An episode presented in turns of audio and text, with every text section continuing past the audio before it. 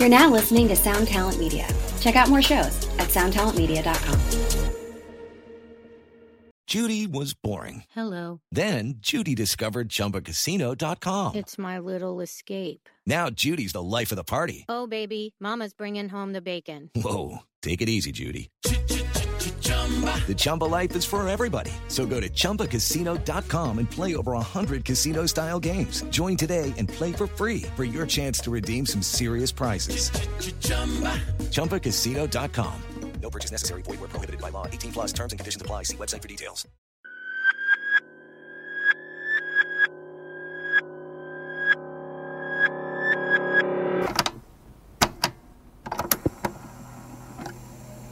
Special guests and off topics in this segment. Anything goes. You are listening to 3 p.m.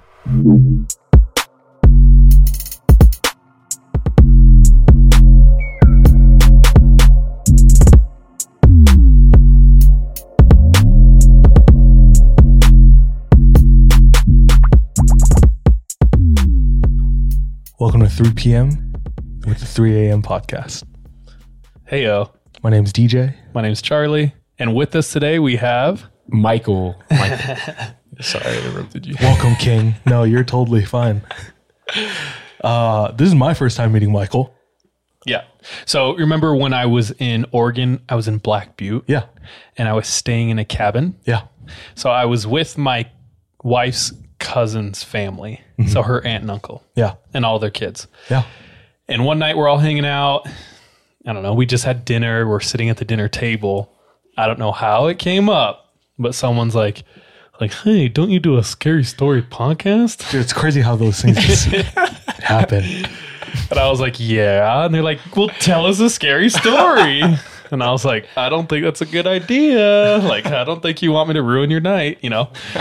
And then slowly, after a lot of peer pressure, and I made them consent like 62 times. I was like, are you sure you want to hear? And they're like, yeah, please, please. So like, okay. I tell some scary stories. Good fun. I think I scared some of them. It was fun. Uh, but Michael's there because Michael's dating my cousin Maddie. Shout out Maddie. Who's here with us? Heck yeah. um. Anyway, so Michael's there. He's listening so politely. He's like being nice and laughing at my jokes, etc. But then he's like, "Hey, I I have a couple stories," and he shares them. And right when I heard them, and right when I saw him tell them, I was like, "All right, I want to get him on to come tell him." So that's why Michael's here today. Dude, I can already feel it. Heck yeah. Dude, Just I'm the charismatic energy. It's here. So friendly, so nice. Can't wait to hear it, dude. Dude, I'm excited, man. Uh, tell us about yourself. So uh, I served my mission. I just barely got back from my LDS mission, uh, and I served in Atlanta, Georgia, Gang, gang. um, which is uh, you know it's kind of creepy even when you say that. It's, it's a creepy place, but um, loved it and uh, loved the people, and uh, you know I just it, it was a, it was an amazing uplifting experience. Uh, I got back, and now I'm in school right now. Um, just doing some school and working. So uh, dating Maddie, it's all good. So, Nice. yeah. Uh, where are you from? Um, so I was born here in Utah, uh, born in Murray, um, and then moved down to uh, Dallas, Texas for a while, um, and then ended up coming back. So then we, uh, my family came back and settled down over in Mill Creek, Utah. So Dope. that's where I went to high school and stuff. Um, how long were you in Texas for? In Texas for seven years. So like, how old were you? I was like five, from five years old to we moved back when I was twelve. Oh, okay. Yeah. So Nice. I have child. family in Dallas. Oh, did you really? Yeah. Did you spend time in Fort Worth at all? Yeah, so I was like in Keller. It's like a little suburb, like right outside of Fort Worth. Yeah. Um, maybe like 20, 30 minutes out. Cool. It's near Dallas. Yeah. Have you been to uh, the stockyards? Uh, like in Fort Worth? Yeah, in Fort Worth. Yeah, yeah, yeah. We would Yeah. visit them. Yeah. Yeah, when I I've only been there once, and when I visited them, they took me to the stockyards. Oh, okay. And the stockyards the hell is that? stockyards is like old west, but I, I don't know how, how do you put is that it? yeah, no, no, no. It's it's very like it's got that cowboy vibe. So it's like Westworld, Yeah. Yeah, but like still, yeah, but still, but, now. yeah, but now, yeah. um, but yeah, all these like cool like novelty shops and Oh, yeah. like the best barbecue I've ever had, and Yeah. uh, they have like little I'm not skits. How would you say it? Like every hour, where it's Like, like, play, like plays or yeah, in the middle of like reenactments. yeah reenactments Oh, in the middle of the road where they like do like a cowboy standoff, like shoot off, and Yeah, yeah, it's Totally- crazy. yeah, it's super fun. Like fall down. And yeah, it's it's, Yeah. it's, it's good. That kind of sounds like Jackson Hole. You know how they do that? yeah, yeah, Similar. cool. Yeah, Fun times. Absolutely. Awesome. Yeah, man. dude, that's sick. yeah. I and you're it. at school where? uh, Salt Lake Community College. Cool. Yeah, SLCC. Good for you, man. Shouts out to SLCC. All right. Uh, Michael's not ready for this question. What's the most embarrassing thing that's ever happened to you? Oh man. Well, dang. Do I even tell this? To, what's it, is it censored or like, Just be no. Yeah, this will go out, and at least twenty people will hear it. So Oh man. Okay. So I'll, try and I'll try and keep it uh, short. Th- This is pretty funny. So on my mission, um, I you know we were poor. I mean dirt dirt poor. We did like 160 per month. So we do like 40 bucks a week. So and we would shop on Mondays. And on Mondays, we it roll around the third Monday, and you know we were going out to eat and stuff like that. We'd have no money. Like I'd have like 10 bucks, you know, or whatever. So we're really hungry, running low on stuff on in the fridge and. I'm like, dang, it's Tuesday. We didn't even go shopping on Monday. And I'm like, I got to have something to eat. So we went to Walmart real quick and uh, I bought um, like three boxes of cereal. And when I was down the cereal aisle, I like, I saw the Raisin Bran and I was like, dang, like I haven't had that since childhood, you know, like it's kind of, it was kind of calling my name. So I bought three boxes of it. Well, I ended- we ended up coming back to the apartment and I had like, I mean, I haven't eaten, right? I didn't have too much. So I had like three or four bowls of that stuff. And that's bran. So like that's fiber. You know? straight grain, that's, that's straight grain. so, anyways, we like leave to go. Um, we go out and just like knock on doors and try and teach people, right? So, all of a sudden, I get this uncontrollable. Like when I say uncontrollable, I mean uncontrollable gas. Like, and it's I can't. I have nothing to do about it. And my my companion, you know, you're you're with a companion. His head's out the window because it's so bad. Like he has to as he's driving um, to where we needed to go, and he's like, "Do you need it? Do you need to go, bro?" And I was like, "Yeah, yeah, I need to go." And so we, you know, we go to the church, which is, was on our way to where we were going. And I go in there, and like nothing happens. Like it was just gas. And so I was like, "Dang, like Just this is, this is that so car. weird." Yeah, like I'm feeling it, but it's like not. And so, anyways, like we ended up leaving on like false alarm, and it got to the point again where it came back, but this time it was ten times even worse. Ooh. And uh, so I ended up telling him, I was like, dude, I don't know what else I'm gonna do. Pull over right now. Like I, it's either in the car or it's like out. And Georgia, like, there's a ton of foresty areas, but we were in like, you know, houses on the sides of both sides of the road. And so I was like, I'm just gonna have to go mid house down in deep in the forest. ended up having to go back there, and you know, there's no toilet paper back there. There's no nothing. And w- when I when I came back, then this is the most embarrassing part is when I came back up from finishing doing my business, there was a giant banana spider. And if you ever seen a banana spider before, it's like huge and they're all over. And I didn't see it when I first came because I, I was bending down. So when I came back up, it was right there. oh no, And I took a step back right into what I had just you're done. dookie. So I came back, no toilet paper. So I was like walking like a penguin um, back to the car and uh, with a shoe that had been completely just Soiled. soiled. that had to probably been my most embarrassing moment for sure. Beautiful. I'm glad it was just you in the woods, though. Just me in the woods Yeah. and my companion, you know. Yeah, if you step in a pile of poop in the woods, You guys are like the but only nobody ones. hears it. Did it actually happen? Yeah. So, um, Yeah. this- we're two for two on uh, poop stories. Yeah, I know. For we we told poop stories last week, and I don't It know was how well well. it went, but I know. I'm almost sorry for our listeners sometimes. Like, sorry, y'all. Uh, but for those listening, so LDS, Mormon, whatever you want to call them, men, when they turn 19 around that age, they have the option to go out and serve what they call a mission. And so it's like a service mission. You've heard about it before from other churches.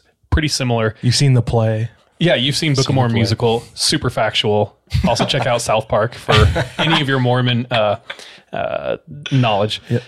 Education. So they go out for two years. That's 24 months. I don't know how I did it. And you get called to a random place. You don't really get a lot of input. For instance, I went and served in Australia, DJ served in the Philippines. And you're supposed to shed your old life, completely forget everything, and throw yourself 100% into the work. And in doing that, I think it creates a crazy environment where you're meeting people, you're in and out of people's homes you don't know, and you're talking about some of the most intense subjects known to man, which is like God, why we're here, what we're doing, good, evil, struggle, sin. And so you're like, it does feel like you're in a battleground in a way. I don't know. Would you say? A little bit. Yeah, I, I I'd agree. At least like the world that you were thrown into and you kind of create during those two years, like your reality is just a spiritual like war almost. Like Yeah. just trying to like it doesn't even have to be preaching to people all the time. It's it could be I something mowed simple lawns as like most of the time. yeah, like a service project, you know. Yeah. Um, because Australia always- is godless, so no one was trying to hear that. so I was just mowing lawns all day, every day. Uh, but that's the thing. Like a lot of missionaries out there, there's a lot of weird ones. I'm not gonna lie, but there's a lot of just normal dudes who are doing their normal guys and girls, sorry, who are just doing their best at like what they think is right. You know what I'm saying? And but anyway, so Michael just got back from that. And usually what happens is along the way you meet interesting people, you see unexplainable things, and there's a just a wealth of like stories that come from people's missions. Did you feel out of place in Atlanta at all? Like how how did the culture differ there from when you grew up, or was it pretty easy to? Um, no, I def- I definitely say like the second I stepped off of the airplane in Georgia, it was a huge shock. I mean, because there's just no white. I mean, there's there's a lot of white people down there, but it's pre- predominantly like of other races, you know. And it's it, it was the best thing in the world. I loved it. I loved throwing myself into like you know meeting different people, learning about their religions, learning about their ways of life. It was Yeah. unreal. Yeah, but immediately it sounds like like you're already in an environment where you're out of place. You're a fish out of water, and you stick out like a sore thumb. Especially when you know missionaries wear the, the white shirt and tie and yeah, hot and humid. And, absolutely. Yeah. And you're crapping in the woods, yeah. eating raisin bran by the Yep. bowlful. Meeting weird people as you're here in just a minute. Yo, before we go on, I might cut this. I know we know someone. Okay, so Utah, straight up, I'll be honest, predominantly white. And a lot of people here who are from here who've never left here don't really interact with people of other races and cultures. No knock, whatever. So we know someone who grew up here and we went to their wedding. You weren't there. I, I wish I was. I know, so do I. Um, and in the wedding, first of all, the parents were talking about this girl like she was dying, like almost in the past tense, you know.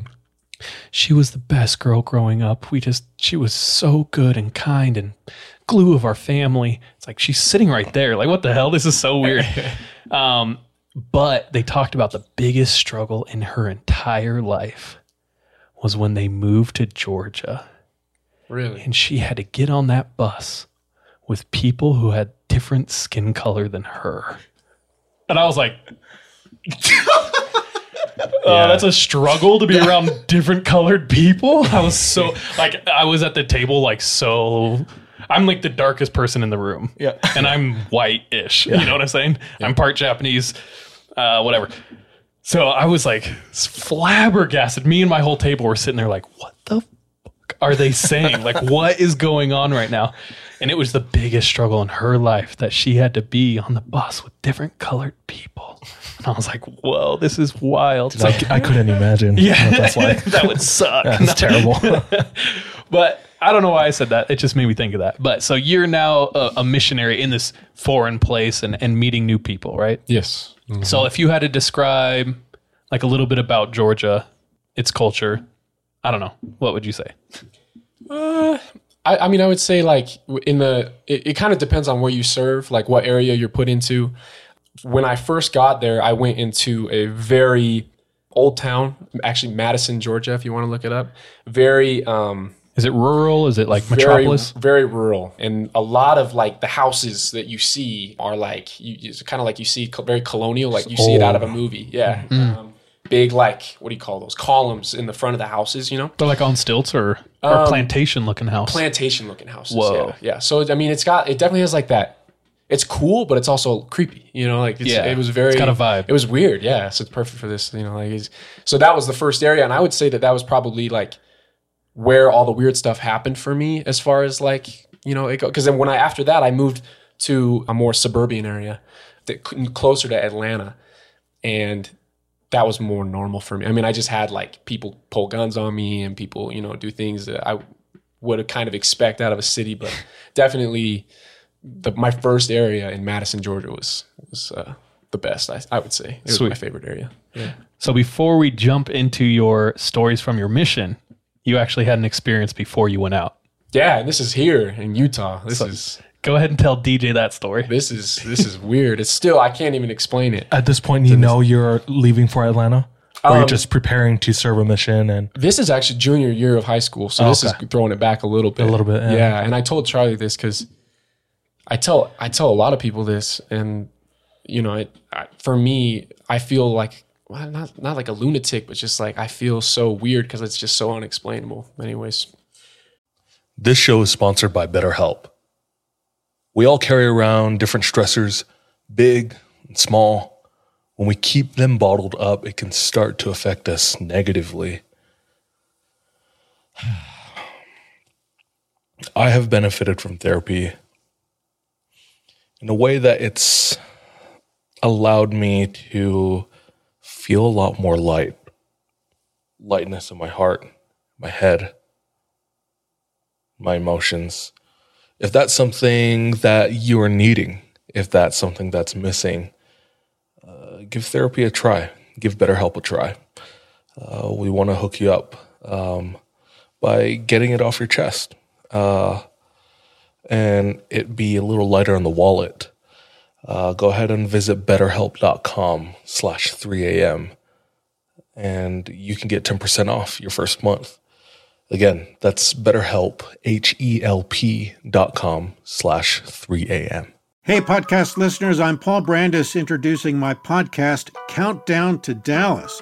It's a fascinating, in depth look at the seemingly unconnected events that led to the assassination of President John F. Kennedy. It's based on my book of the same title. In that book and in this podcast, I go all the way back to 1939 when Lee Harvey Oswald was born into a troubled and dysfunctional family. I'll follow his transient and often violent teenage years and young adulthood, painting a fuller picture of the man who would later become Kennedy's killer.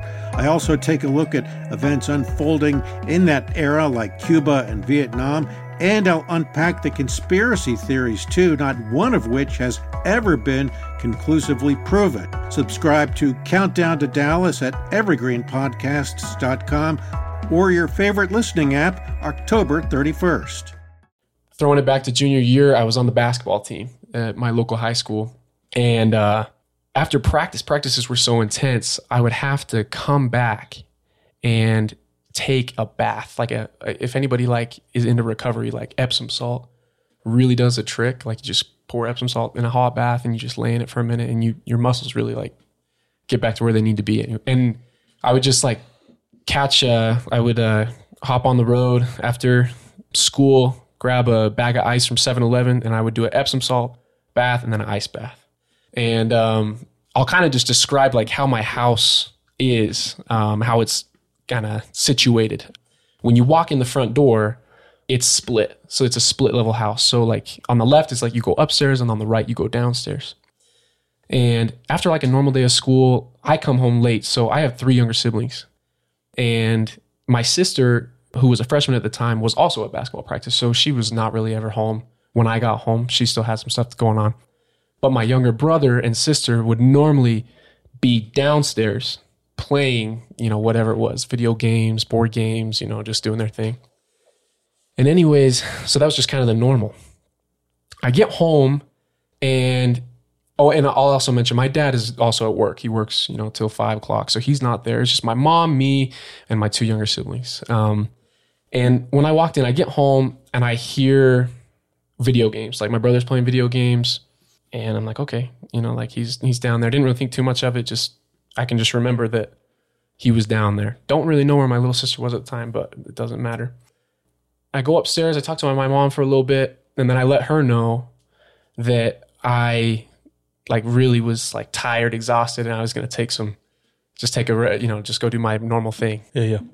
And uh, so I I go in there and I have my phone, so I have my phone with me.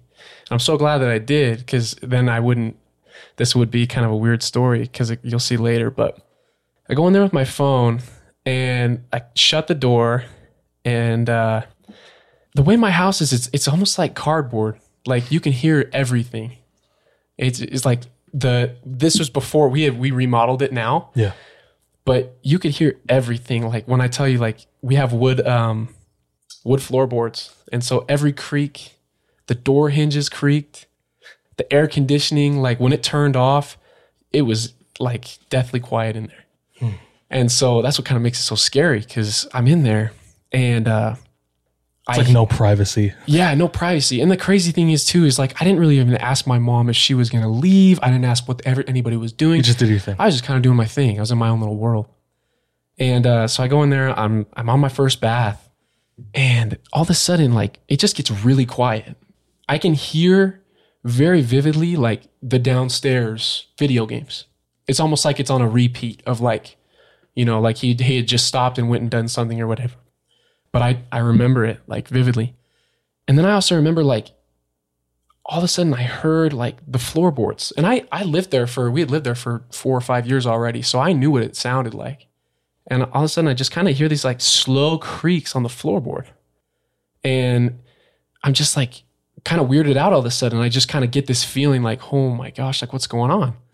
Cuz it almost it was so deathly quiet that like I thought someone was playing a joke on me. So I yell, not like in a terror or anything, but I yell my brother's name to try and like, like Jacob, yo, like stop messing around, that type of thing. No answer. And at that point, and I think I yelled it one more time. I was like, Jacob, you know, like, what, like, what are you doing? You know, stop. And uh, no answer again. And I text my mom, and I'm like, Mom, like, are you out there? Like, where, where are you at? And she's like, No, we left. It's like, what do you mean you left? And she was like, yeah, we went to the library. And I was like, well, is Jacob home? She's like, no, there's nobody home. Like we're, we're like texting this back and forth because I didn't want to call because I wanted to stop talking. Like, cause I, I just didn't want, you know, Alarm bells are going off. just You're alarm. like, be quiet. yeah. And so I'm just kind of like doing this text back and forth with my mom. And I was like, Did you lock the doors? And she's like, No. Like, and she's like, Are you okay? Because she doesn't know what's happening at this point. I'm just asking her questions. And both of the doors were unlocked. Nobody's home. And I, I kid you not, like the second that we had kind of like sent those text messages, I just hear this pop, like on the door, on the bathroom door. Somebody, like something, took their fist and slammed it against the door.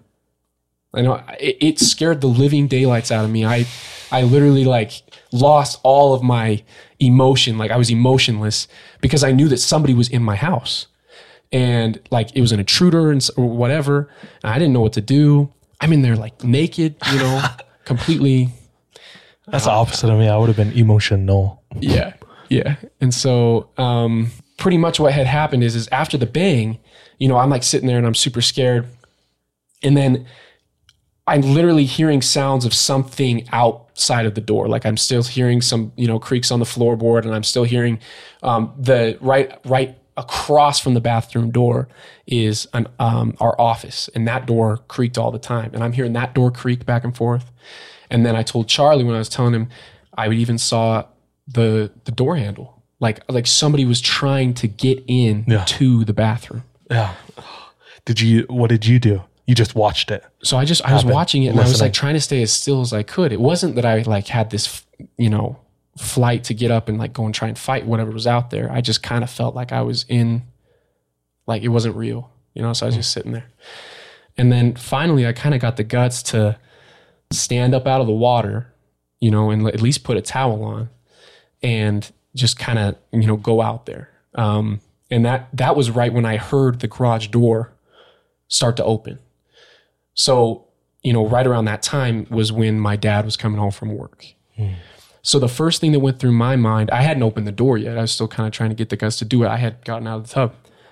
I'm like, crap, like dad is coming in. And if there's somebody in the house, like, you know, they're going to have a run in. And so I finally just get the guts. Like I tried to time it as he was coming up the stairs to like somehow like go and get in a fight with whoever was in there. Yeah. I go out and nothing was there. Like literally nothing. You can ask. I, I swear on my whole life. So you just come running out in a towel, and your dad's like, "Uh, you okay?" He was looking at me like I was a, a lunatic, like I had said before. And I was like, Dad, you will not believe me, but there was something in the house. There was literally somebody trying to get into the bathroom. There's nobody home. and he believed like he he wasn't like thinking that I was crazy or anything. He's like, well, heck, like let's let's go try and like you know, did he run out? What what's going on? Like he was kind of getting scared himself. And I kind of I I go check the doors. I threw on some clothes real quick. I ran around the neighborhood, and nothing, dude. Like to this day, I still don't know what was in my house. Damn, that's wild. That was the only time something like that ever happened. Yeah, just once. You're truly vulnerable. It's true. naked in an That Epsom salt bath. I feel like because if you have like a, a haunted house and like you have all these different things happening, like at least you can chalk it up to like, oh yeah, a We're ghost, a ghost lives here or something. You know, it's like, Yeah. but, the one-off? the one off is like zero closure. Like, Yeah, I just to this day. And uh, you know, I mean, I, I think you know when we have a dog and everything, um, and there will be sometimes where she'll bark, you know, at things for no reason, or you know, like you know, just act all spooked all of a sudden for no reason. And so, I mean, my house could be haunted. I have no idea. Do you have an attic? We do have an attic, yeah. Do you have a cellar? no cellar, but just like one of those pull down attics that we So- kind of put some stuff up there. What if the person never left? I'll say this: we've never even like we haven't been up there since. Oh my gosh, you have someone living up there. They saw your mom leave and they're like, okay, now's my chance to go get food. Oh my gosh. Well, I mean, and the only explanation that I could have had was somebody saw my mom leave, mm. and so they could have they could have saw that as an opportunity to just go, you know, and just like take what they could. But the fact, thinking that the house was empty, but right? I mean, just like, but the fact that I got out in in that span of time of my dad getting, you know, in and whatever, and nothing is there or around. Nothing was taken either, nothing stolen. Nothing was taken. Um, there was a computer in the office that They could have I grabbed. felt that they went into. They could have just grabbed it and left, but they didn't take it. It was almost like they were trying to get to me. Whoa. That's the scary part of it. Could you? Okay, so you're you're lying in your bath. Everything's normal. Yeah. Everything's your routine. Can you remember the moment when it wasn't normal? Like, what was that like, and what did you feel? It was the second that everything seemed to go deathly quiet, and then I heard unexplainable, very gingerly footsteps walking down the hallway towards the bathroom. Do you think that was instinct, or do you think that was almost like inspiration? That was like, yo, you need to pay attention right now. Uh, I I would honestly just say like probably like inspiration. Honestly, like I I wasn't really paying attention. I think I was on my phone. Yeah. and it just I, I might have even been watching a YouTube video and it it literally just caught my attention. That's so crazy. And then f- from for the next five minutes I was creeped out, you know, for the rest of my till now. You know. I still don't know that. I'll tell you one thing. It's uh never mind. I'm not gonna say it. Uh, sorry. I'm not gonna tell you I'm not gonna tell you anything. Yeah. I'll tell you one thing. Check your check your attic, dude. Check your attic, My theory is someone was living up there, and they were like, "Ooh, it's time to eat." oh my Michael's not home from basketball yet, that's crazy. but dude, fun story. Yeah. Um. You know what I saw today? What? Who I saw today? Oh no! The There's- ninja? The ninja, dude. okay, there's this blind man Uh-huh. who I swear is following me. Are you serious? Yeah. I For the see last like him. five years. Yeah. No. I see him everywhere. And it's all because I insulted him once. this is me making up the whole thing in, In my- your mind. Yeah. But like I I saw him today and I, I was at work and I'm looking outside and I just see a figure come out in front where there's like a window, the door, and the window to the shop. And he walks past the window slowly. He like turns his head and he looks inside where I am. and he keeps Well, he doesn't really look inside, but I don't know, maybe he does. but he's just a blind dude. And yeah. I literally wrote down in my notes today: blind Asian dude update. I wanted to know if you'd seen him. Yeah, I saw him today, dude. It's crazy. You know what's the craziest part about that too? Huh? Is he wears a camo jacket. Whoa. So I don't know if anyone else sees him, but Maybe you're the only one who sees this dude. I gotta go pee. Okay, we'll pause. All right. That, that was a fun one.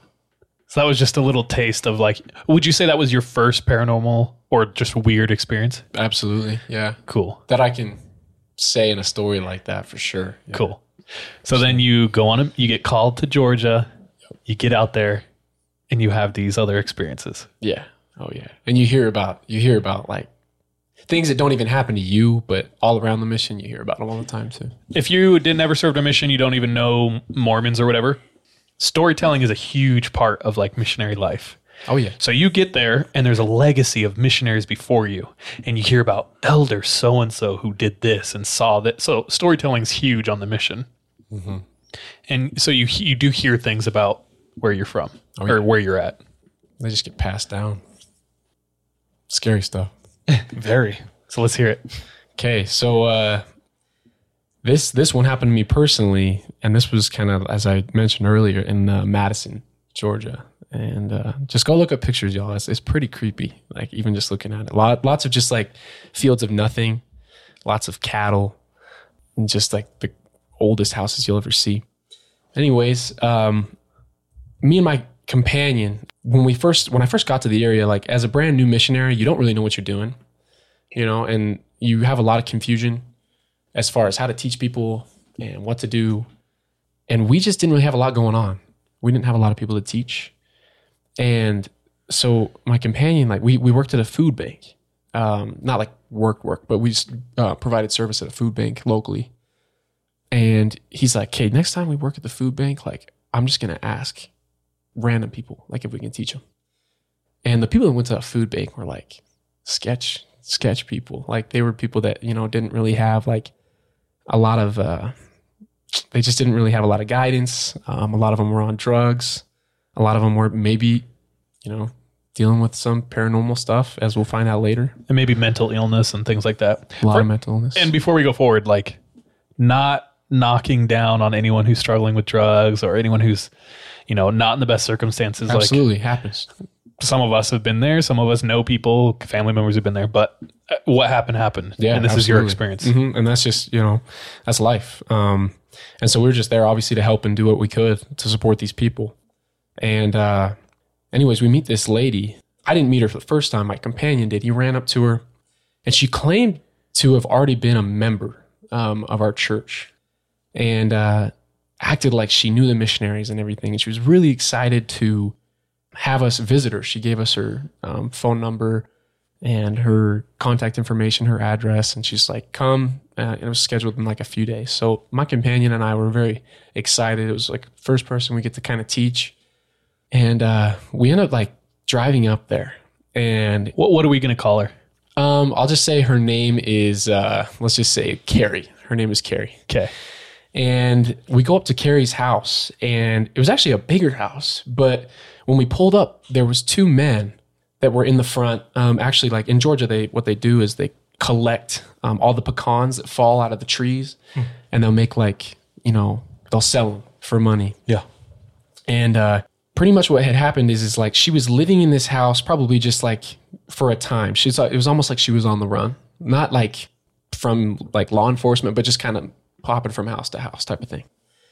And uh, so it wasn't her house, and we had to ask these men if she was there. And so we're like, "Hey, man, um, is is Carrie here?"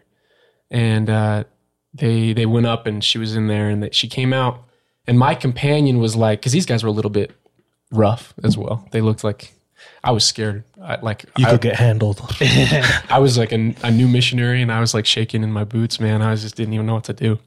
So my companion, he was a bigger dude, and he's like, just go and he, of course, he's like, just talk to these guys while I talk to Carrie, and just get a little small talk going.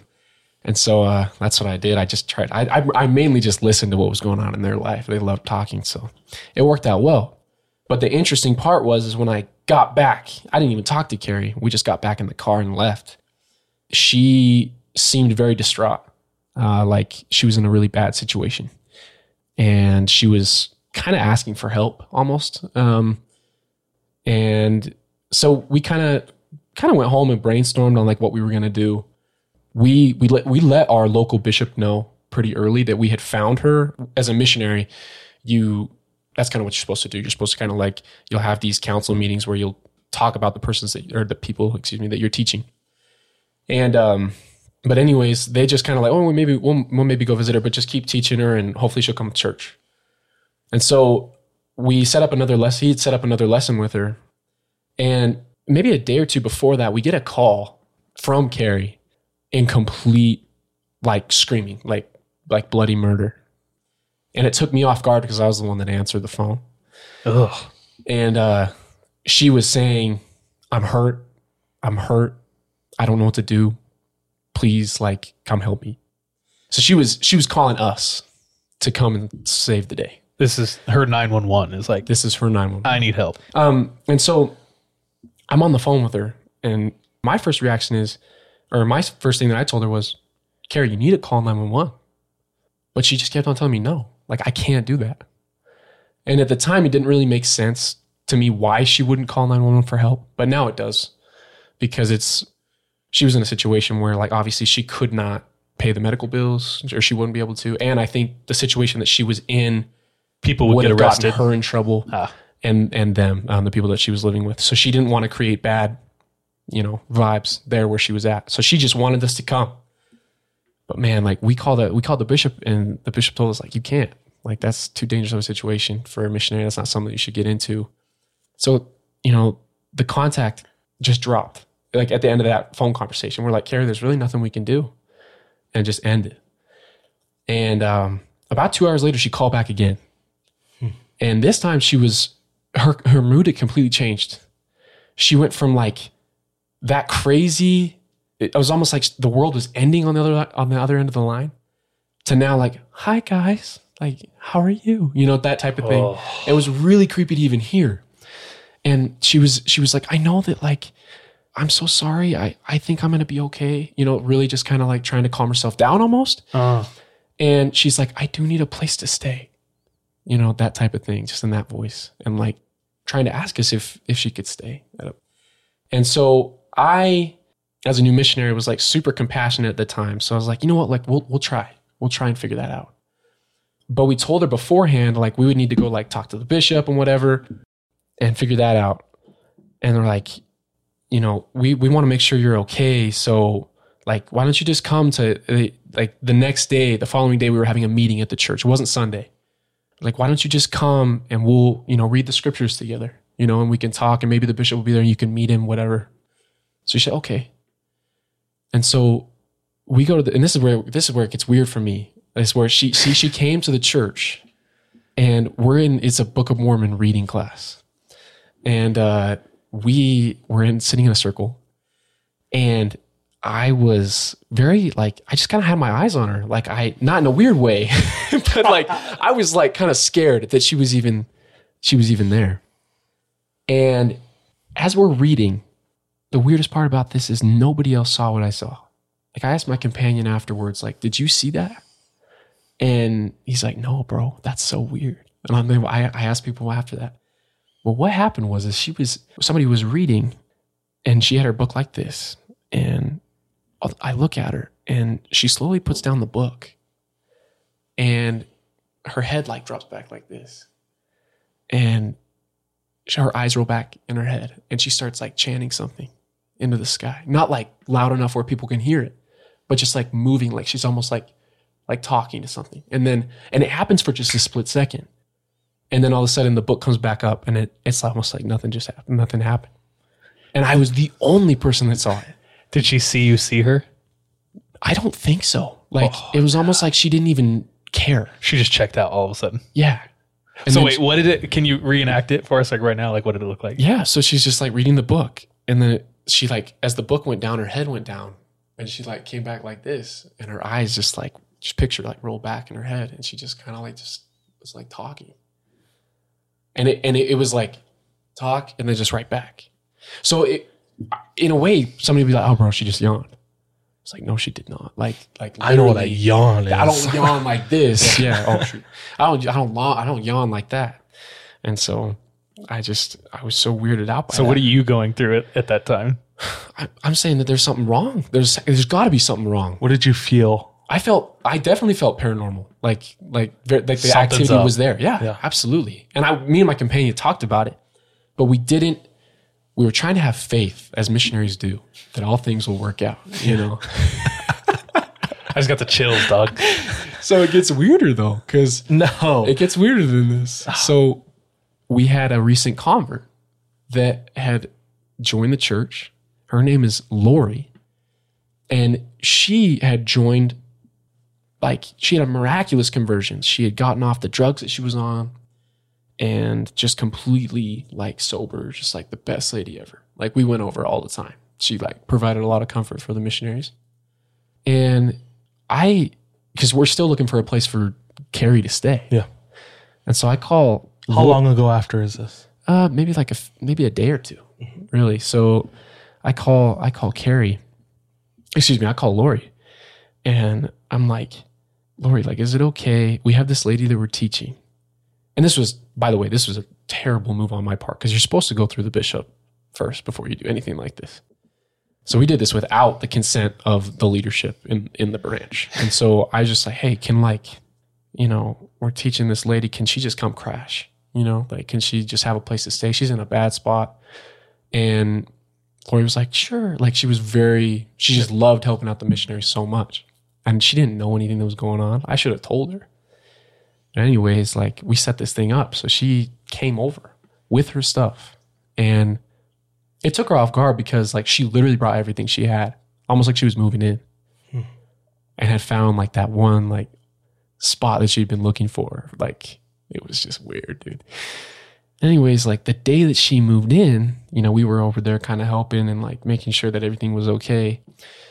You know, we tell them both like, okay, we got to get back to the apartment, like we got to get out of here, type of thing. And she understood because we had done that all the time. And so we go back and we get this call. I kid you not, man. We get this call at twelve thirty, and I look, I looked at the phone. Uh, missionaries never get calls at twelve thirty, and I looked at the phone and I was like, man, like what is going on? It was it was uh it was Lori. And from her own perspective, I'll tell you kind of in her own perspective of what happened. They had talked for a while. Um, she asked if she wanted to drink and just kind of trying to make her comfortable. And then Carrie was like, okay, well, like, good night. You know, like I gotta kind of abruptly, she's like, I gotta go. Was Like, it was all room. like normal conversation too and stuff? Yeah. Yeah. Just normal conversation. Nothing, no like weird vibes at, at the beginning. But she's like, yeah, I gotta, I gotta head to bed. And you know, like what the heck? Like she just abruptly left, you know, like the conversation. It's almost like she had to do something. And so like, you know, Lori's like, okay, like I'll just, I guess I'll go to bed too, you know, that, that type of thing. So she went in, she was getting ready to bed and, um, she hopped in and I think she, she was just like reading or something like that And her apartment's super small, right? very small. Like it's a really almost like government size housing. Um, and so there's really only two rooms, a bathroom and a kitchen, and then like a living area. And both of the rooms are right across from each other. And in her own words, she said that like all of a sudden, shortly after they had left and she was in bed reading, she heard like but um but um but um like almost like something some something was skipping because there was like wood floor in in there. And so just but um but um but um but um and like then she so she picked that up and she was just like what is going on over there you know like is she like dancing you know and then she like kind of heard like voices like a voice and it was carrie like almost doing like a little jingle like you would think it was like a jingle like a little song kind of like a you know how like nursery rhymes go mm-hmm. like the weird scary Just a there's- rhythmic. it was a cadence to it. yeah. It was like a rhythmic thing. And so she kind of gets the guts. She's like, I got to stop whatever's going on. I got to bust in this room. And when she went in, she busted through the door. There were cards set out in a specific way on the floor.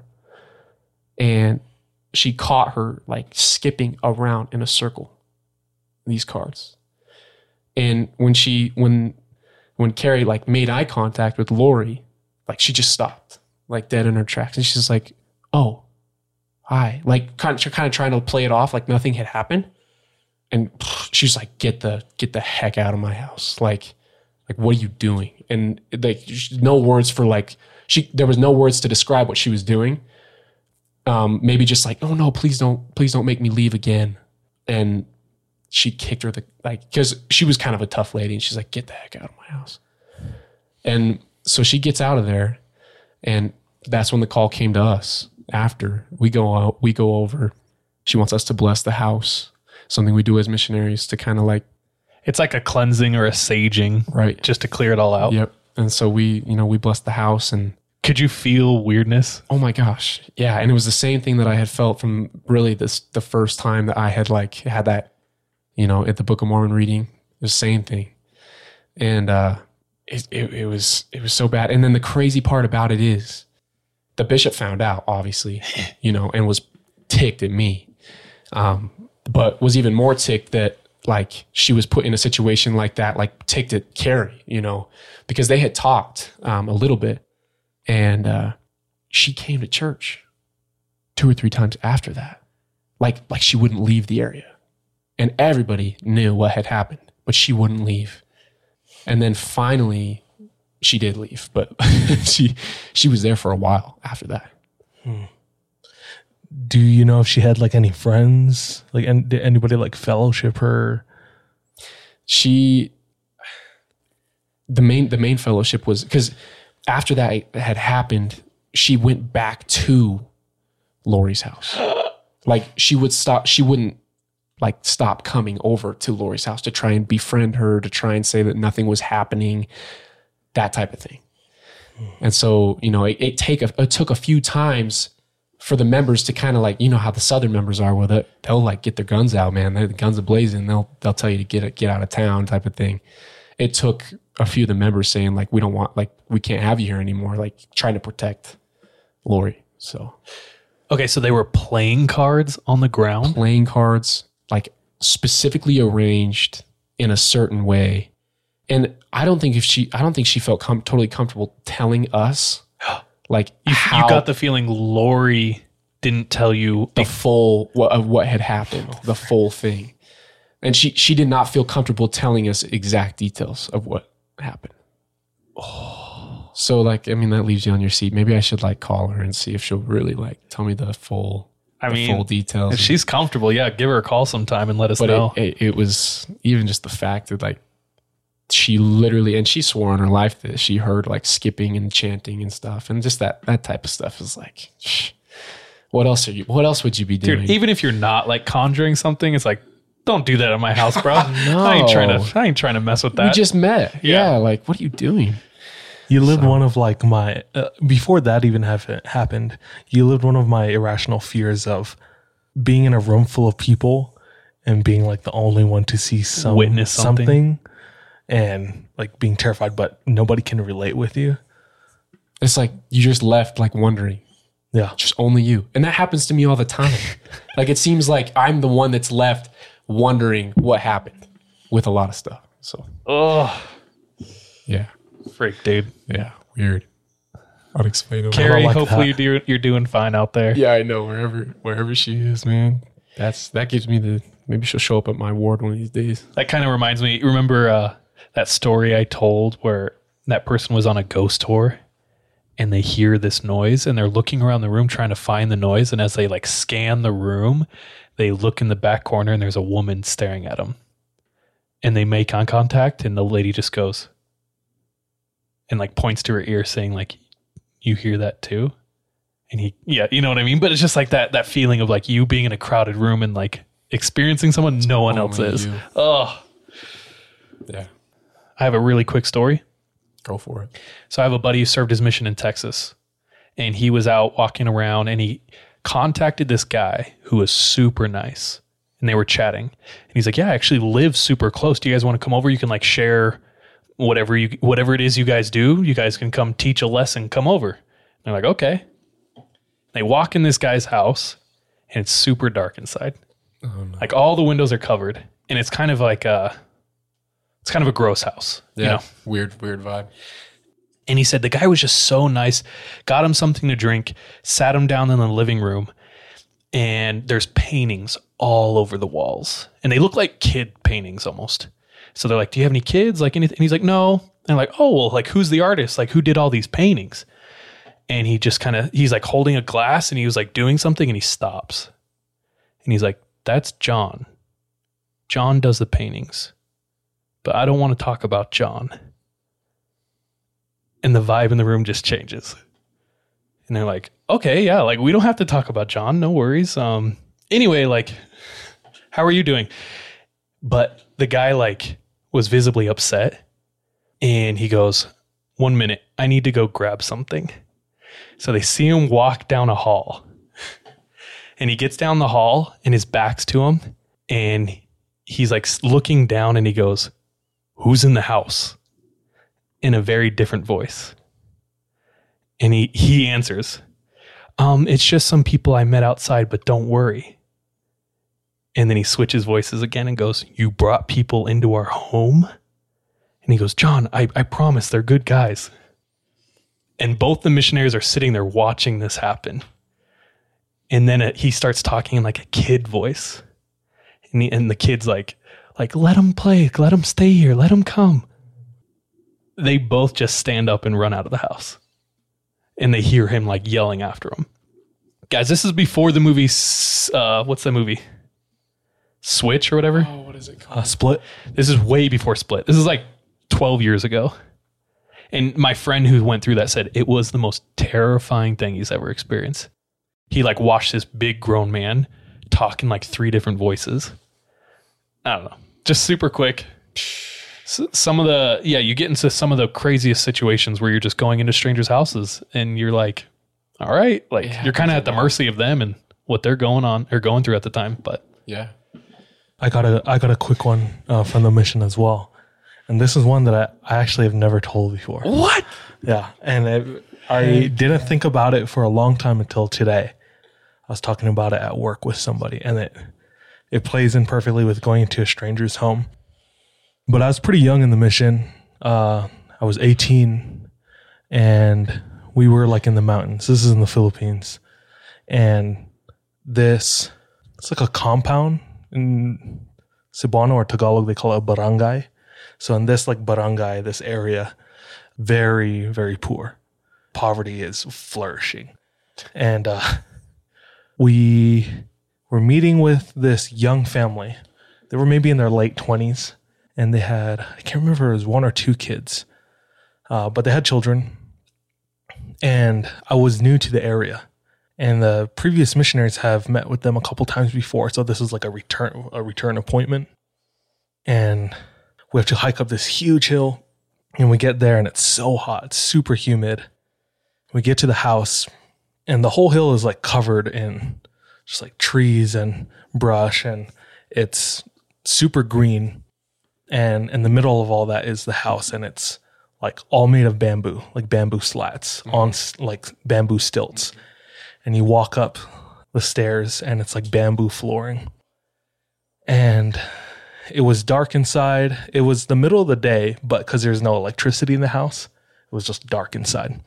And we sit down, and the father, he didn't know me, so this was the first time meeting me, and he seems a little apprehensive of me. Um, but we're sitting down and we're talking to them in Cebuano that I don't super understand yet. And I'm just not feeling kind of like what you were saying earlier. I'm feeling like when he first got to Atlanta, just like a fish out of water. You know, I'm in a brand new country, uh, speaking a language I don't understand with a stranger, you know, and um, they're talking. I just don't feel good. And their kid is running around naked. um, 10. what is that? It's like 10 years old. Yeah, 10, like 18 years old. no, no, kids maybe like two years old, but running around naked. And it's just like this crazy environment.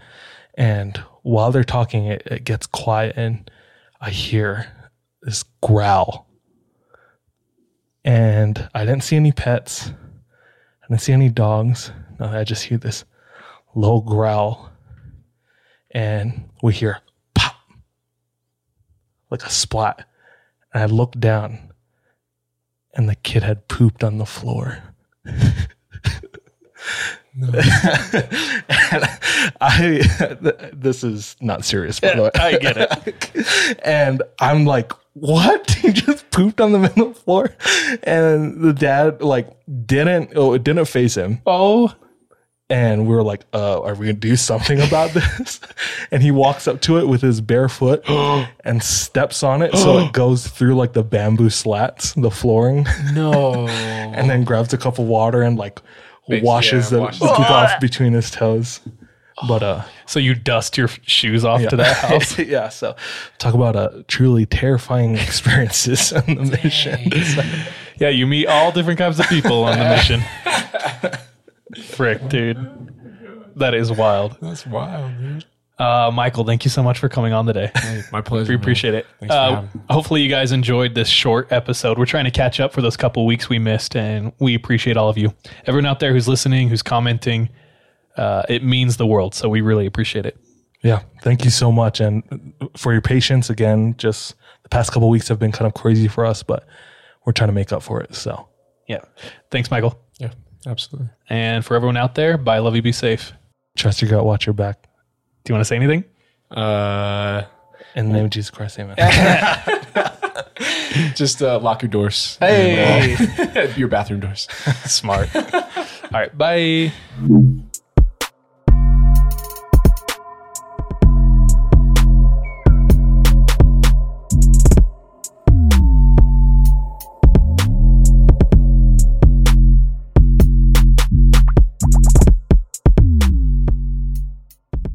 Thank you so much for tuning into this episode of 3 a.m. If you want to support us, visit our Patreon where patrons have access to exclusive content. If you're not able to support us monetarily, don't worry. This episode is on us. You can still rate and review us on whatever platform you listen to us on. It really does go a long way. You can also follow us on social media. Our handle everywhere, including Patreon, is the 3 a.m. pod. Finally, do you have any scary stories? If so, submit them to our website, the3ampodcast.com. We love any audio or visual aids that can help bring your stories to life. So file uploads are welcome with your written submissions. We're anxious and excited to hear from you.